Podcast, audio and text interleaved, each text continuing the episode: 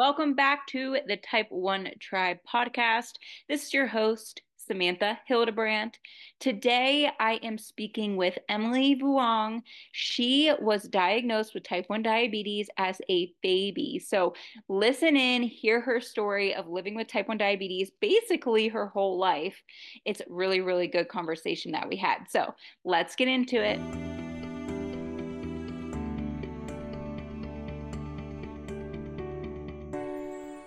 Hi, Emily. Hello, how are you? Oh, I'm doing great. How are you? I'm good, thank you. Awesome. Where are you based? I'm in Perth, Western Australia. So we have a bit of a time difference at the moment, but luckily I'm a night person. You're a morning person. Yeah, it's so funny. You're up really late and I'm up really early. So that's what you have to do. Yeah. Are, is that where you're from? Yes, I am. I've lived here my whole life. That's awesome. I've never been to Australia, but I really want to come one of these days it's it's I reckon it's the best place to live. There's yeah. beaches, nice people, the lifestyle is really chill, so it's a pretty good place to live. It's just a long travel time. It's like 24 hours. Yeah, yeah it's a long time for you. Yeah. to get there. I'm like, okay, I'm worth, that out. Worth it. Yeah. what do you do for fun? Um, for fun, I love to eat and I love to run. So um, I feel like those hobbies balance each other out well. Um, but yes, I've really got into running since um, probably 2018. Before that, I was not a runner at all. Um, but now I do it for fun, which is weird. it is weird when you start running. You're like, wait, I like this. Yeah. Have you ran any races? Yeah, I've done the New York Marathon in 2019, oh. uh, just before COVID. So that was lucky because the year after it was cancelled. So that was sort of the big event that I've done. And then I've just done like a couple of half marathons and 12Ks and things like that. Okay, great. Uh, so, what do you do for work? I'm a high school teacher. Um, so I'm a science teacher by trade, but at the moment I'm I'm doing special needs. So okay, amazing. Lots of variety in my job, but it's very rewarding. Yes, I was going to say thank you for all your hard work because I know I know some days it's probably not easy. So right, it's very emotionally draining. Probably the most rewarding sort of field of teaching, I think. Yes, absolutely. Mm. So tell us about your type 1 diabetes diagnosis story. Well, I was diagnosed as a baby, so everything I know is from my mum.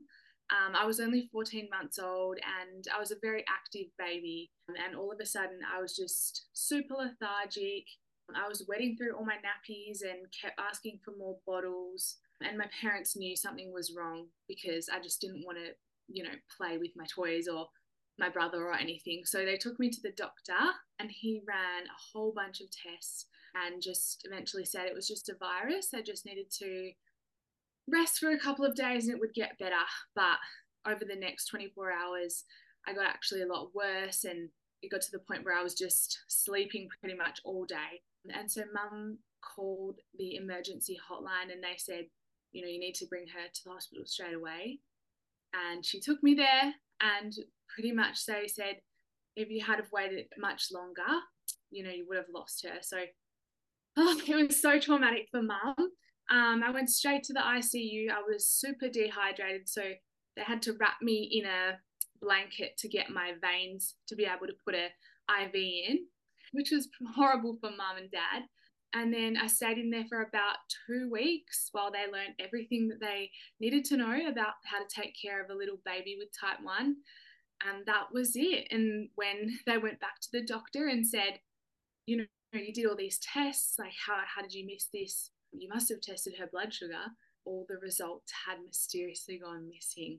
So yeah, it was a bit of a bit of a traumatic diagnosis for my parents. Luckily, I don't remember it, but yeah, very strange. Oh my gosh, yeah, your poor parents. I can't even imagine that happening. Especially, yeah. do you have type one in your family at all? No, I was the first one. Oh, that's even scarier because then you're like, I don't even know what this is. Like, oh my yeah, god, I had no idea. Yeah, Oh, I feel bad for your parents. I mean, I feel bad for you too, but it's, it's, it's sometimes it's harder being a parent because oh, you're not the one living with it. You know what I mean? I know. And my dad, when I was growing up, and I would cry a lot about being different, and I could see how much it upset him. And he, I remember he used to just say to me, like, "I wish I could take this from you, like I, I would do anything to take this instead of you but i can't so yeah it's it's oh. horrible for my parents but i'm so lucky that they're so supportive and they've tried to make my life as normal as possible which i really appreciate do you know if you like were you sick before that do they remember you ever having like an illness or um, anything right before no i was super healthy i think the people in the hospital said that my diagnosis was triggered by a virus mm-hmm. um, so I think maybe it was a flu or something. But other than that, I was super healthy. Oh, that's so crazy how that works. So you don't know life without type 1 diabetes? No, I don't. And in a way, I think I'm grateful that I never had to have that big shock of like my whole life being turned upside down by um, a diagnosis. But there are some days where I wish I could just experience like what it would be like to be normal just for a day, eat whatever I wanted without having to think about it or you know, go for a run without having to plan three hours ahead. But I guess there's pros and cons of both. Yeah, it, it's funny you say that because I was diagnosed as an adult. I was 29, and oh, I, I oh wow. Know, I mean, I'm glad I was diagnosed as an adult because I think it was easier for me to learn. But at the same time, I'm like, I think yeah. back and I'm like, I used to just be able to eat pizza and not have to worry about it. And so yeah. it bothers me a little bit. Yeah. I mean, both ways are bad, but yeah. so how do you manage your diabetes now like what uh, technology do you use so i have a t-slim pump and i use the dexcom g6 um, i was on control iq but i went off it a few months ago and i've actually found it a lot easier to manage just because with control iq i was being auto suspended a lot and that made the rebound highs a lot harder to get down so my diabetes educator said why don't you just try go back in manual mode and see how you go. And literally after two days, I was like, I don't think I'm going to go back because this is so much easier.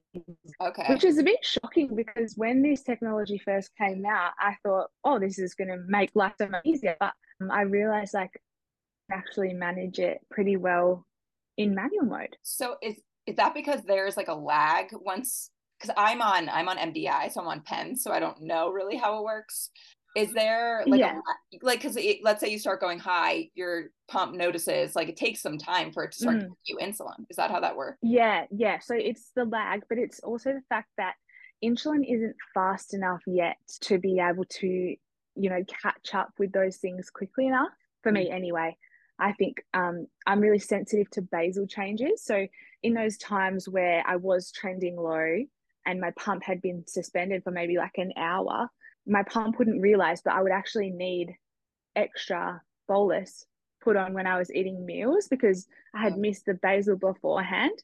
So it's kind of just like a bit more juggling I found with that system when I could manage it a bit more easy easily in manual.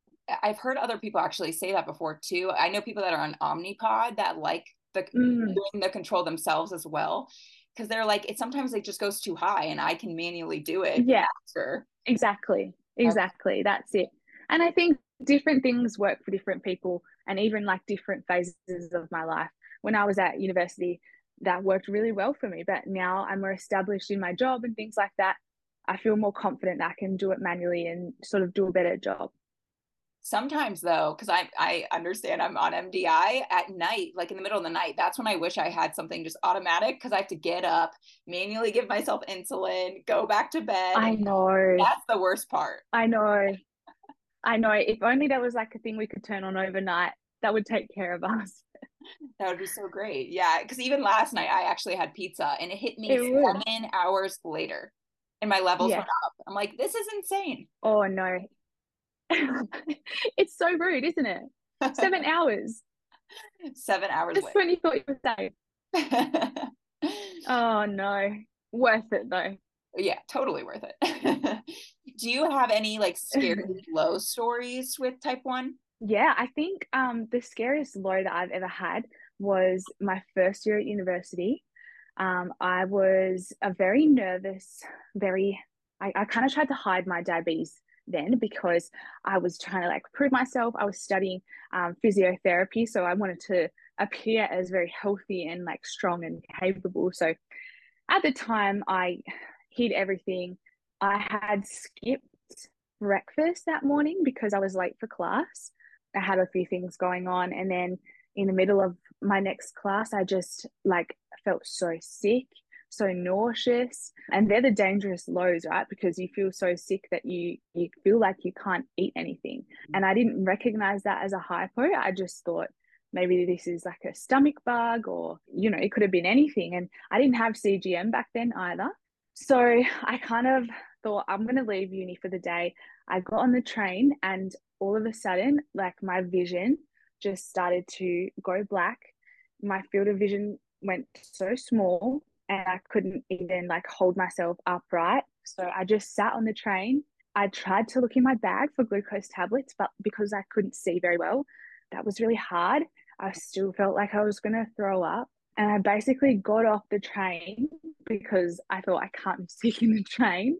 And I called my mum and said, You need to come and get me. I've I've got off the train. I don't know where I am, but like I'm I'm in trouble. And people walking past because it would have looked like I was on drugs or something. Like I was not, you know, I was not well. I managed to get I think two glucose tablets down.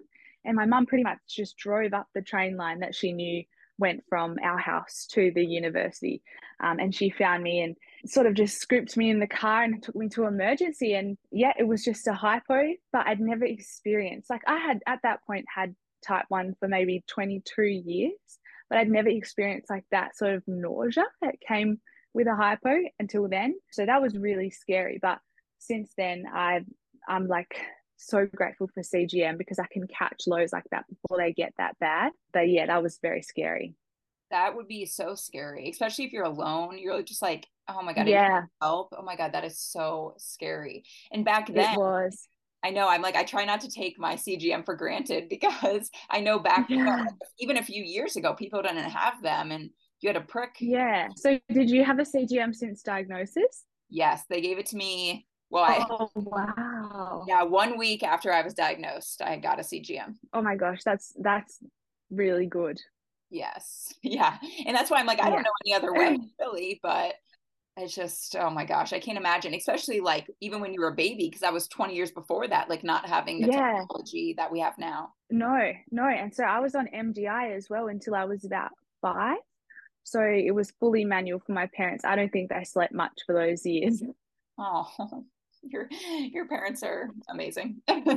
yeah. Do you have a favorite low snack? I love honey. It's my favorite. My diabetes educator always tells me that it's not fast acting enough, but it's just my comfort low snack.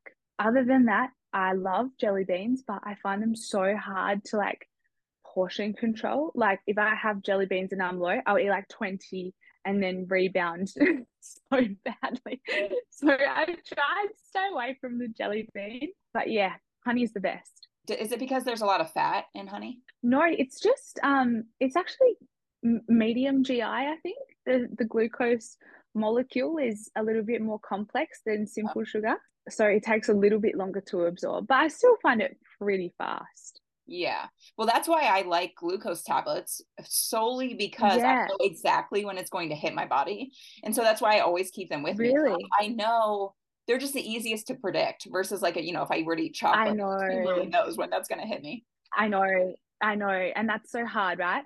But there's sometimes when you're low and you're like, if I have to eat a glucose tablet, I will cry. Like sometimes the taste of them, it's just, they taste like so powdery to me.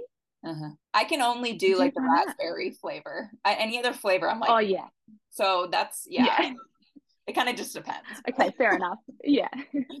so you said you like to eat. Do you have any favorite like blood sugar friendly yeah. meals? I love taco bowls, and I find because they have like a good mix of protein and like the fat from the cheese and sour cream and the carbs in the rice, like it's quite a slow release meal, which is, mm. I mean, it's good because it doesn't spike quickly, but I do have to watch for the, um, you know, the fat spike a few hours later. But they're like my go to if I just want something easy and relatively healthy. I agree. Mexican seems to be like the easiest for me to eat without having to worry too much. Yeah. Like even just yeah, it's good. tacos or anything. So yeah. Yeah and I feel like because you get like your little protein, a little bit of vegetables, like it's all it's all perfect. Yeah, it is, and it's delicious. yeah. So, what do you think type 1 diabetes will be like in 10 years? Well, I was actually talking to a friend about this last week because I feel like since I was diagnosed, like they have been promising a cure mm-hmm. for like I was diagnosed 26 years ago since then. So I am looking less at a cure and more at easier ways of managing. I think I hope that glucose monitors become smaller, more accurate, longer wear. Um, and then I hope that the closed loop systems with the pumps and things like that become more efficient. Mm-hmm. For that, we'll need faster acting insulin and we'll probably also need a system that has maybe like some glucose or glucagon to counteract the lows as well. So to me, I think the future isn't a cure at this stage, but it's like improving technology. And I think we're on the right track for that. It's just going to take some time, which is probably the most frustrating thing. It's funny you brought up the like glucagon portion because I thought about that too. I'm like, why do we not already have that? That seems like it would be an easy add yeah. to start giving us a little bit of glucagon if we start to go low. I mean, I guess maybe just yeah. easy for us to eat sugar, but I don't know. I'm like I, that seems also like an easy add to. I know. I also thought about that. I think it might be because of the storage of the glucagon. It can't be stored in the same way as insulin. You know the glucagon pens. I don't know if it's the same for you guys in America, but in Australia you have to mix them up right before you use them. Oh, okay. To activate them. So I don't know if it's maybe it couldn't be stored in a liquid form in a pump I'm not sure. I have something that looks like an inhaler almost. And so like somebody could just like oh it into my nose and it would work. So I don't really yeah. Starts with a B, best. The brand is like Baqsimi or something. I mean, I okay. never never used it, but I, I, have two of them like ready to go just in case. And yeah, you just spray. Oh wow, wow, that's interesting. We don't have that yet. You guys are uh-huh. ahead of us over there. yeah, I'm like, I hope I don't ever have to use it, but yeah, it's but good I, to have though. I agree. I don't think there's going to be a cure anytime soon, but I think we're going to get pretty close to like having like a fake pancreas attached to us. Yeah, I agree. I mean, some people have like engineered their own closed loop pumps. Um, so really, it's just about the companies getting that technology and making it all above board, yes. which will be exciting. That is very exciting. So, do you have any yeah. tips for anybody that's recently diagnosed with type 1? I think my biggest tip would just be to go easy on yourself because when you're living with type 1, you're literally comparing yourself to other people, but also to yourself in terms of all the metrics that we look at with diabetes, whether that's your time in range or your A1C or even you know your standard deviation it's so easy to get caught in a trap of feeling like you're not doing enough or not making enough progress but you have to remember that this is a lifelong disease that you're never going to get a break from so it's so so normal that you're not going to get it right all of the time and i think that self-compassion is really important in not getting to diabetes burnout so that's what I try to practice for myself. It's easier said than done, but that's my advice for newly diagnosed people. I love it. So good. Well, thank you so much for being here. I appreciate it, especially staying up oh, late. Thank you for having me. No worries at all. So thank nice to chat to you. You too. Thanks for tuning in to today's episode with Emily. I hope you loved it.